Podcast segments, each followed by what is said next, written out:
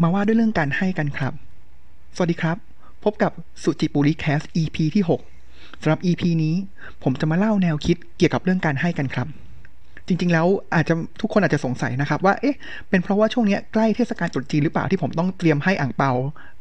แม่หรือหลานๆนะครับ จริง ๆ แล้วก็ต้องบอกว่าไม่ใช่นะครับ ที่มาที่ไปเป็นอย่างนี้ครับ ถ้าใครลองสังเกตดูนะครับ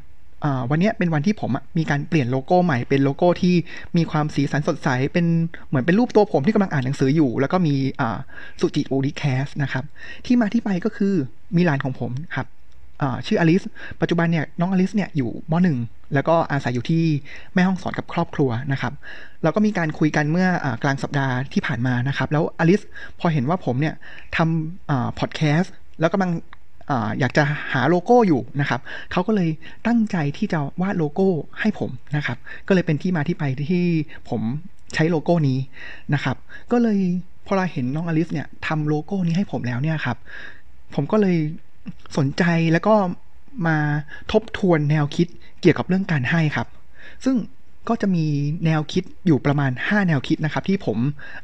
ได้เรียนรู้มานะครับ แล้วก็สำคัญคือเกี่ยวกับการให้ที่ดีนะครับ มาว่ากันเลยดีกว่าครับว่า แต่ละอย่างห้าอย่างเนี่ยมันน่าสนใจยังไงบ้างนะครับ อันแรกเลย อันนี้ผมว่าค่อนข้างตรงไปตรงมาและง่ายที่สุดครับ องค์ประกอบของการให้อ่าลองคิดดูครับว่า เอ๊ะ การให้เนี่ยมันมีองค์ประกอบอะไรบ้าง แน่นอนครับ ผมว่าสามอย่างนะครับ ก็คือมีตัวผู้ให้นะครับ แล้วก็ของที่ให้ โดยผู้ให้นะครับ การที่ให้นั้นเนี่ย การให้ที่ดี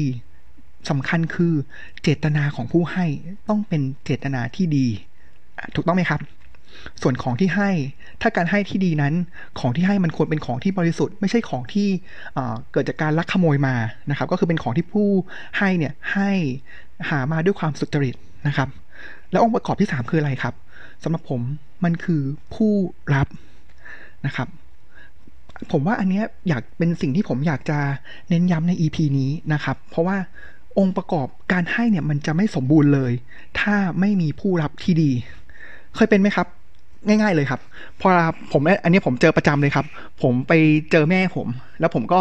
อ่าให้เงินบ้างหรือว่าซื้อของไปกินบ้าง แม่ผมก็ปฏิเสธไม่รับไม่เป็นไรเกรงใจ หรือว่าอ๋อ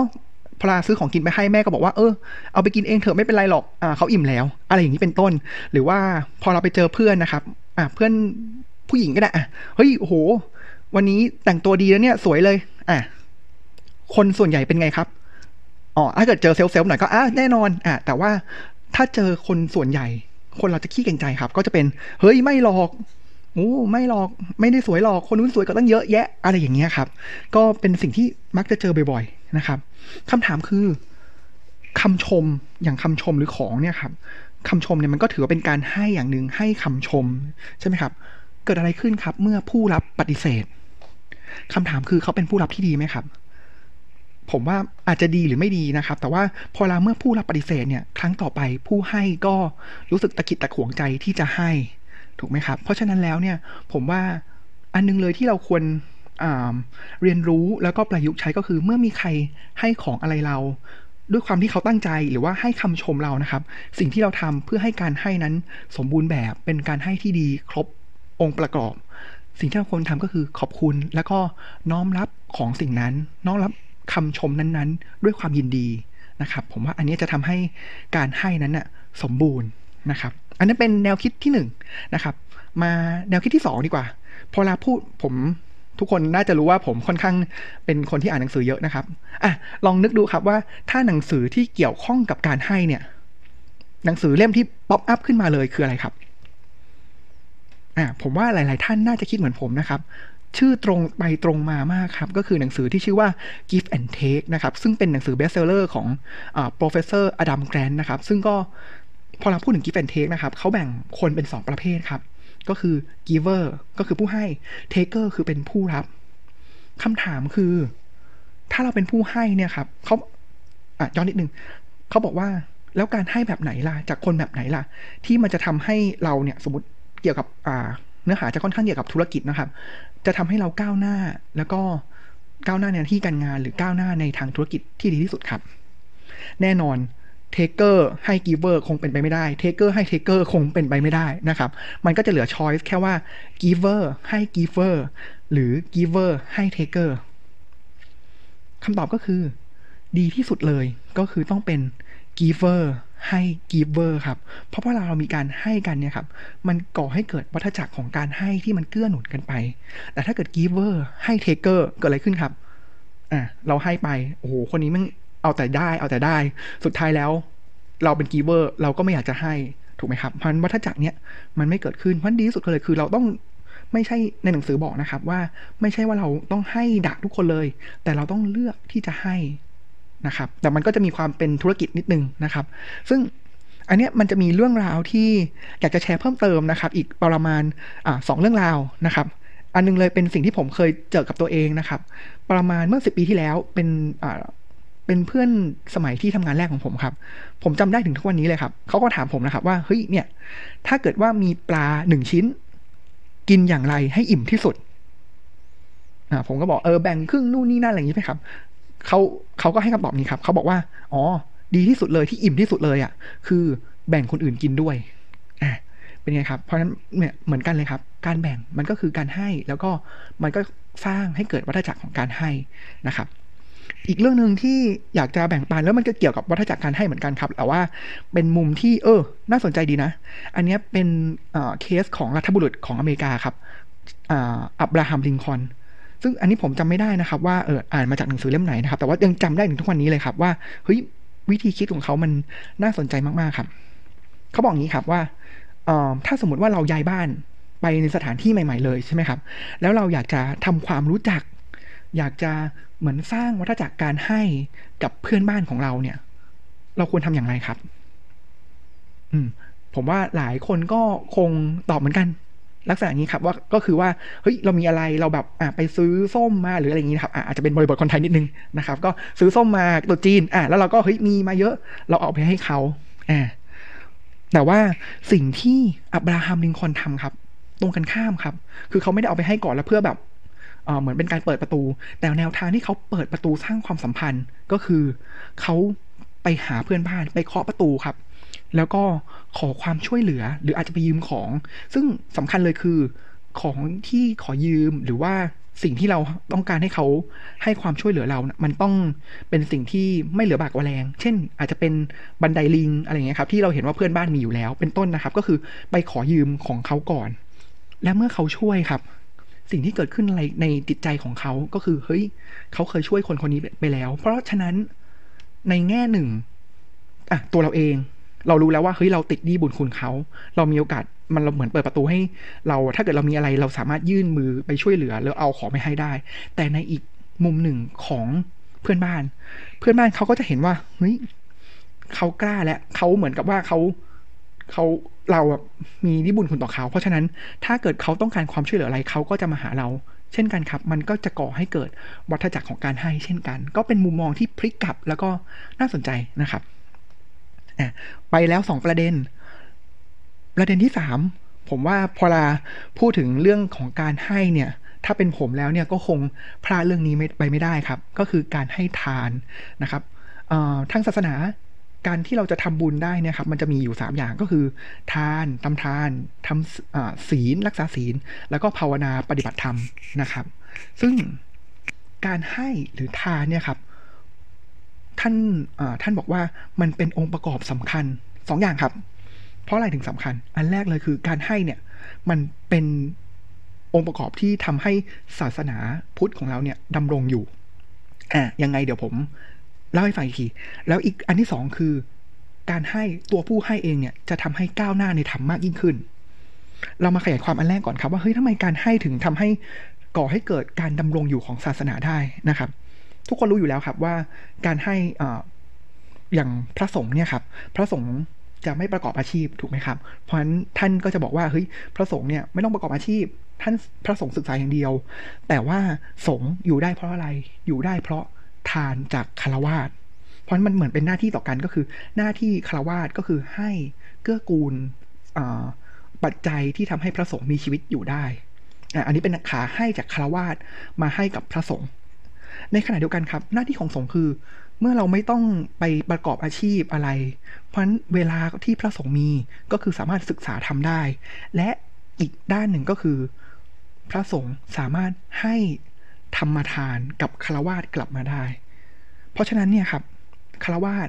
ให้ทานเพื่อเป็นปัจจัยการดำรงอยู่ ส่วนสงฆ์ก็ให้ธรรมทานกับคาวาสเป็นวัฏจักรของการเกื้อกูลกันระหว่างคาวาสกับสงฆ์ซึ่งเป็นการ วัฏจักรที่ทำให้ศาสนาเนี่ยดำรงอยู่ได้อะอันนี้เป็นประเด็นที่หนึ่งนะครับ ในแง่ปัจจัยครับ ท่านบอกอย่างนี้ครับ บอกว่าพอเวลาคนเราเนี่ยครับทำงานสั่งสมความมั่งคั่งร่ำรวย แล้วก็แบบเออถ้าเราทำงานแล้วเก่งมากได้รายได้มาเยอะมากเลย สิ่งที่เกิดขึ้นคืออะไรครับ อันนึงเลยเนี่ย ผมว่าอาจจะหลีกเลี่ยงไม่ได้นะครับ อาจจะมีคนหลีกเลี่ยงได้แหละ แต่ว่าผมว่าหลายคนก็จะตกกับ กับดักนี้ก็คือมันจะเกิดอัตตาในตัวเองครับยึดมั่นในถือมั่นในตัวเอง ที่คิดว่าเฮ้ยฉันเก่ง ฉันสามารถครอบครองความมั่งคั่งร่ำรวยต่างๆได้นะครับ ซึ่งท่านบอกนี้ครับว่าไอการที่เราให้หรือสละสิ่งที่เราได้มาเนี่ยครับในในอีกในหนึ่งแล้วเนี่ยครับ มันคือการที่เราลดอัตราของตัวเราเองออกไปนะครับ แล้วก็อีกแง่หนึ่งลึกลงอีกเลเวลหนึ่ง นะครับ มันจะทำให้เหมือนกับเราอะพอเราเราให้ปกติแล้วเราไม่ได้ให้คนที่มีมากกว่าเราถูกไหมครับ เราจะให้คนที่มีน้อยกว่าเรา เพราะฉะนั้นแล้วมันเหมือนเป็นการสร้างความเมตตา แล้วก็มันทำให้เราเข้าใจโลกครับว่าเออจริง ๆ แล้ว มันยังมีอีกมากคนมากมายเลยนะที่มีโอกาสน้อยกว่าเรานะครับ เพราะฉะนั้น ส่วนตัวของผมเองแล้วเนี่ยครับ คือ เมื่อเราให้เนี่ยครับ ผมว่าใจของเราเนี่ยครับ มันจะเบาแล้วก็สบายมากยิ่งขึ้นนะครับ อะต่อมาครับ แล้วถ้าให้เนี่ยมันต้องให้เลเวลไหนอะให้เบอร์ไหนอะทุกคนเคยลองอมีคำถามนี้เกิดขึ้นมาไหมครับอะแน่นอนเลยผมว่าเป็นหลักการพื้นฐานเบื้องต้นเลยคือ ถ้าเราจะให้ตัวเราเองต้องไม่เดือดร้อน อันนี้ผมว่าสำคัญมากถ้าให้แล้วเดือดร้อน แล้วอาจจะทำให้เรารู้สึกเสียใจหรือเสียดายภายหลังเนี่ยผมว่าอันนั้นอาจจะไม่ใช่การให้ที่ดีนะครับเพราะฉะนั้นอันนี้ก็เลยบอกว่าเออถ้าเกิดใครจะมาขอยืมเงินผมหรือว่าของเงินผมอ่าอันนี้ผมอาจจะเดือดร้อนนะครับพอเราพูดถึงเรื่องการให้เนี่ยครับแบบต้องให้ขนาดไหนเนี่ย ผมมีอีกแนวคิดหนึ่งครับที่ผมได้เรียนรู้ถ่ายทอดมาจากพัญญาผมอีกทีหนึ่งนะครับพัญญาผมเนี่ยเคยไป เรียนกับอาจารย์ท่านหนึ่งขออนุญาตเอ่ยนามนะครับ ก็คืออาจารย์ยอดชัดชัยระเบียบธรรมครับอาจารย์ท่านก็เป็นคนลักษณะของเป็นโคชชิ่งให้กับ SME นะครับตอนที่พัญญาผมไปเรียนกับอาจารย์ครับโหคลาสเรียนค่อนข้างหนักหน่วงมากครับ คือเนื้อหาเนี่ยบางวันไม่ใช่บางวันสิ แทบทุกวันตลอดทั้งสัปดาห์เนี่ยครับ มีคลาสเรียนตั้งแต่ 8 โมงถึง 4 ทุ่ม ติดต่อกันเนี่ยเกือบทั้งสัปดาห์เลยครับ ตัวอาจารย์ยอดเองเนี่ยก็อาจจะไม่ได้สอนแบบเต็มทุกคลาสทุก ครั้งทุกชั่วโมงนะครับ แต่ว่าอาจารย์จะอยู่ที่นั่น แล้วก็จะคอยสอนสอนเองบ้าง คอยควบคุมบรรยากาศบ้าง คอยแบบมีเซสชันในการตั้งคำถามบ้างนะครับ เมื่อปรับตกประมาณสี่ทุ่มเมื่อคลาสเสร็จแล้วเนี่ยครับ อาจารย์ยังไม่เสร็จนะครับ อาจารย์เนี่ยก็นั่งสรุปคุยสรุปงานกับโค้ชต่อพยานผมเล่าให้ฟังครับว่า ตอนที่อาจารย์สอนเนี่ยคือ อาจารย์ใส่เต็มแบบเป็นพูดสามชั่วโมงใส่เต็ม เต็มที่จนรู้สึก ลูกศิษย์หลายคนเนี่ยรู้สึกเหนื่อยเหนื่อยแทนอาจารย์นะครับ เหมือนกับว่าเฮ้ยให้เยอะมาก ก็เลยมีมีคนไปถามอาจารย์ครับ หรือถามอาจารย์ครับว่าโหอาจารย์ให้อย่างนี้อาจารย์ไม่เหนื่อยหรอ อาจารย์เลยให้แง่คิดเกี่ยวกับการให้ที่ผมอยากจะมาเล่าสู่กันฟังวันนี้ครับ คือ การให้เนี่ยอาจารย์เนี่ยตั้งใจให้ จนทำให้ผู้รับเนี่ยรู้สึกได้ครับว่า ฉันได้รับจาก สิ่งสิ่งนั้นมาจริง ๆนะครับ ก็คือให้จนผู้รับรู้สึกได้นะครับ อันนี้ก็เป็นบทเรียนอีกข้อหนึ่งซึ่งก็ทำให้ผมนึกถึงเคสหนึ่งที่ผมใกล้ตัวนิดนึงครับ แล้วก็เพิ่งเกิดกับผมเมื่อประมาณครึ่งปีที่แล้วครับ ตอนนั้นนะผมซื้ออุปกรณ์ smart home เป็นเหมือนเป็น gateway ของเสี่ยวหมี่มาครับ แล้วก็ผมพยายามมาติดตั้งแล้วก็มา sync กับมือถือของผม แล้วมันก็พยายามจะบอกครับว่า เออ ถ้าเกิดจะติดตั้งได้เนี่ยมันต้องเข้าไปที่คลื่นความถี่ประมาณ 2.4 เฮิร์ตซ์กิกะเฮิร์ตซ์อะไรเงี้ยครับ แต่ว่าตัวอินเทอร์เน็ตที่บ้านผมเนี่ยมันมี 2.4 กิกะเฮิรตซ์แล้วก็ 5 กิกะเฮิรตซ์นะครับ เพราะฉะนั้นผมจะทำยังไงล่ะที่จะทำให้เข้า 2.4 ได้ ผมก็เลยโทรไปหา call center ครับ ขออนุญาตพูดถึงเลยครับ ต้องชื่นชมจริงๆ ก็คือ call center ของ AIS นะครับ ก็คุยกันไปประมาณ 15 นาที ก็เขาบอกว่า เฮ้ยเขาไม่สามารถปิดตัว 5 กิกะเฮิรตซ์ได้ แต่เขาก็พยายามจะเพิ่มเหมือนเพิ่ม ขยายขนาดของแบนด์วิดต์2.4กิกะเฮิร์พยายามก็พยายามกันอยู่ 15 นาทีนะครับ แล้วเขาก็บอกโอเค จริงๆแล้วก็ต้องบอกว่าทำไม่สำเร็จนะครับ จนเขาก็บอกว่าเออเดี๋ยวเขาจะลองหาวิธีอยู่สำหรับผมเนี่ยก็ไม่ได้คาดหวังว่าเขาจะต้องช่วยอะไรเพิ่มเติมแล้วนะครับ เพราะผมเขาคิดว่ามันอาจจะเป็นที่ผมมาซื้ออุปกรณ์มาแล้วมันใช้ไม่ได้เองนะครับ หลังจากนั้นครับ ผ่านไปอีกประมาณครึ่งชั่วโมง AAS call center คนเนี้ยน้องผู้หญิงคนเนี้ยครับ โทรกลับมาหาผมอีก แล้วเขาก็บอกเออเนี่ยเขาที่วางสายผมไปเนี่ยครับเขาก็พยายามไปเซิร์ช YouTube หรือว่าไปถามเพื่อนๆมาว่าจะทำยังไง แล้วเขาก็พยายามกับผมเนี่ยอีกประมาณ 15 นาทีนะครับ ซึ่งถึงแม้ว่าสุดท้ายแล้วเนี่ย ผมไม่สามารถติดตั้งอุปกรณ์ตัวนี้ได้ แต่ว่าเฮ้ยผมรู้สึกได้อะว่าเขาให้แล้วเขาตั้งใจที่จะช่วยเหลือผมอย่างเต็มที่นะครับ เพราะฉะนั้นคำตอบคำถามก็คือว่าแล้วผม จะเปลี่ยนจาก AS ไปที่อื่นไหม ผมว่าเจออย่างนี้แล้วผมก็คงไม่เปลี่ยนเนี่ยครับเป็นตัวอย่างของการให้ที่รู้สึกคนทำให้ผู้รับเนี่ยรู้สึกได้นะครับอะฟังมาถึงตรงนี้แล้ว ผมขอเข้าหัวข้อสุดท้ายที่ผมว่าเป็นคำถามที่หรือเป็นบทเรียนที่ครอบจักรวาลที่ทุกคนเคยได้ยินมาตลอด นั่นก็คือว่าการให้ที่ดี เราต้องให้โดยไม่หวังผลตอบแทน โอ้โห เป็นสิ่งที่เราผมว่าทุกๆทท่าน ผู้ฟังทุกท่านเนี่ยก็คงได้ยินได้รับเรียนรู้มาตั้งแต่เด็กจนจนถึงทุกวันนี้นะครับ ผมว่ามันเป็นอะไรที่พูดค่อนข้างง่ายโหแต่ของจริงเนี่ยทำยากมากเลย มันใกล้ตัวมากครับ ยกตัวอย่างเช่นนะครับ เราไปทำบุญที่วัด เราอธิษฐานอะไรครับ เราขอให้ประสบความสำเร็จ เราทำบุญร้อยแต่ขอถูกหวยล้าน อะไรอย่างเงี้ยครับ เป็นต้น เพราะการให้ของเรามันเจือเจือกับความคาดหวัง ตลอดนะครับ หรืออีกตัวอย่างหนึ่งแต่ว่าอันนี้ผมไม่ได้เหมารวมนะครับ อาจจะมีบ้างนะครับ ก็คือพ่อแม่เลย พ่อแม่เนี่ยเราจะบอกเลยว่าเฮ้ยพ่อแม่เราเนี่ยเป็น unconditional love เลยก็คือให้แบบไม่มีเงื่อนไขให้แบบไม่มีผลตอบแทน แต่ผมว่าในการให้หลายคนอะ่ะมันเจืออะไรบ้างครับ เจือว่าเฮ้ยความคาดหวังว่าเมื่อเราให้ลูกเต็มที่แล้ว ลูกก็จะกระตันอยู่และมาดูแลเราเมื่อยามแก่เท่า ถึงแม้ว่าเราจะใช้ คุณธรรมกตัญญูแต่ว่ามันก็เจือความคาดหวังอยู่ แต่มันเป็นความคาดหวังที่ดีนะครับ หรือบางคนก็อาจจะเป็นผมว่าน่าจะเจอกันก็คือ เราให้ลูกทำสิ่งนู้นสิ่งนี้ให้เต็มที่ เพราะว่าเราอยากจะเหมือนคาดหวังให้ลูกเราเนี่ย เติมเต็มความฝันที่เราไม่ได้ทำตอนเด็กอะไรอย่างนี้เป็นต้นนะครับ เพราะฉะนั้นการให้เนี่ยมันก็เป็นไปด้วยความคาดหวังแหละนะครับ บทเรียนเนี่ยครับผมขออนุญาตแชร์บทเรียนที่ได้จากอาจารย์อีกท่านหนึ่งที่ผม เคารพนับถือมาก แล้วก็ผมว่าเขาเป็นนักปราชญ์ที่นักปราชญ์จริง ๆ ที่มีความคิดที่ลึกซึ้ง แล้วก็เขาไม่ค่อยจะแบบออกสื่ออะไรมากมายนะครับ ผมขออนุญาตเอ่ยชื่อนะครับ ก็คืออาจารย์ศักดาสวัสดีชีวินนะครับ ก็ปัจจุบันท่านเป็นเจ้าของสถาบันสำเร็จได้ด้วยปัญญานะครับ ก็คือทำจัดเทรนนิ่งนะครับ อาจารย์ทั้งหมดระหว่างที่เรากินข้าวกันครับ อาจารย์ถามผมอย่างนี้ครับ ถามผมว่าปกติแล้วเนี่ย ผมเนี่ยเป็นคนที่ให้แล้วหวังผลตอบแทนไหมอ่าตอนนั้นผมก็แบบอืม ส่วนใหญ่ก็ไม่หวังนะครับอะอันนี้ก็ตอบแบบค่อนข้างไปในเชิงว่าไม่หวังผลตอบแทนใช่ไหมครับ อาจารย์ก็เลยลองให้อ่าลองทำกิจกรรมดูสั้นๆ ง่าย ๆ ผมว่าลองเอาไปใช้ดูได้นะครับ อาจารย์ส่งทิชชู่อันหนึ่งมาให้ผมครับ แล้วอาจารย์บอกว่าอะพัดลองดูนะ เดี๋ยวพอผมบอกเริ่มเนี่ย พัดก็ให้ผมเนี่ย เอาส่งทิชชู่ส่งเข้าไปที่มืออาจารย์อะพอ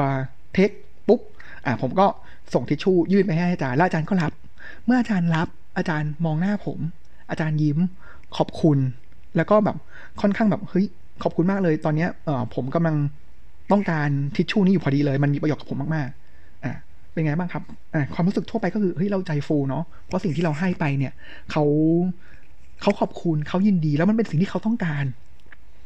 อะเทคที่สองครับ ผมให้ไปปุ๊บ อาจารย์ปล่อยทิ้งลงพื้นทันทีเลยครับ แล้วก็หันไปคุยกับคนอื่นเลยครับ โอ้โห ผมนี่แบบถึงแม้ว่าเราเราจะเตรียมเหมือนแบบ ก็กินข้าวกันอยู่นะครับ แต่ว่าผมรู้เลยว่าเฮ้ยใจผมไม่ปกติแล้วอะมันแบบ อืมจี๊ดจี๊ดนะครับ อะอาจารย์ผมเลย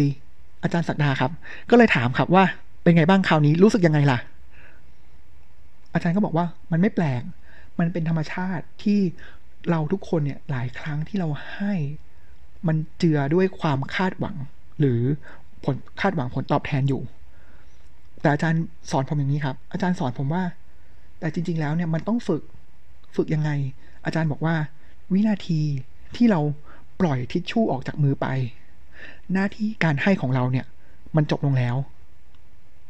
อาจารย์ใช้คำว่าให้เสร็จนิพพาน ผมนี่อึ้งมากเลยครับ แล้วก็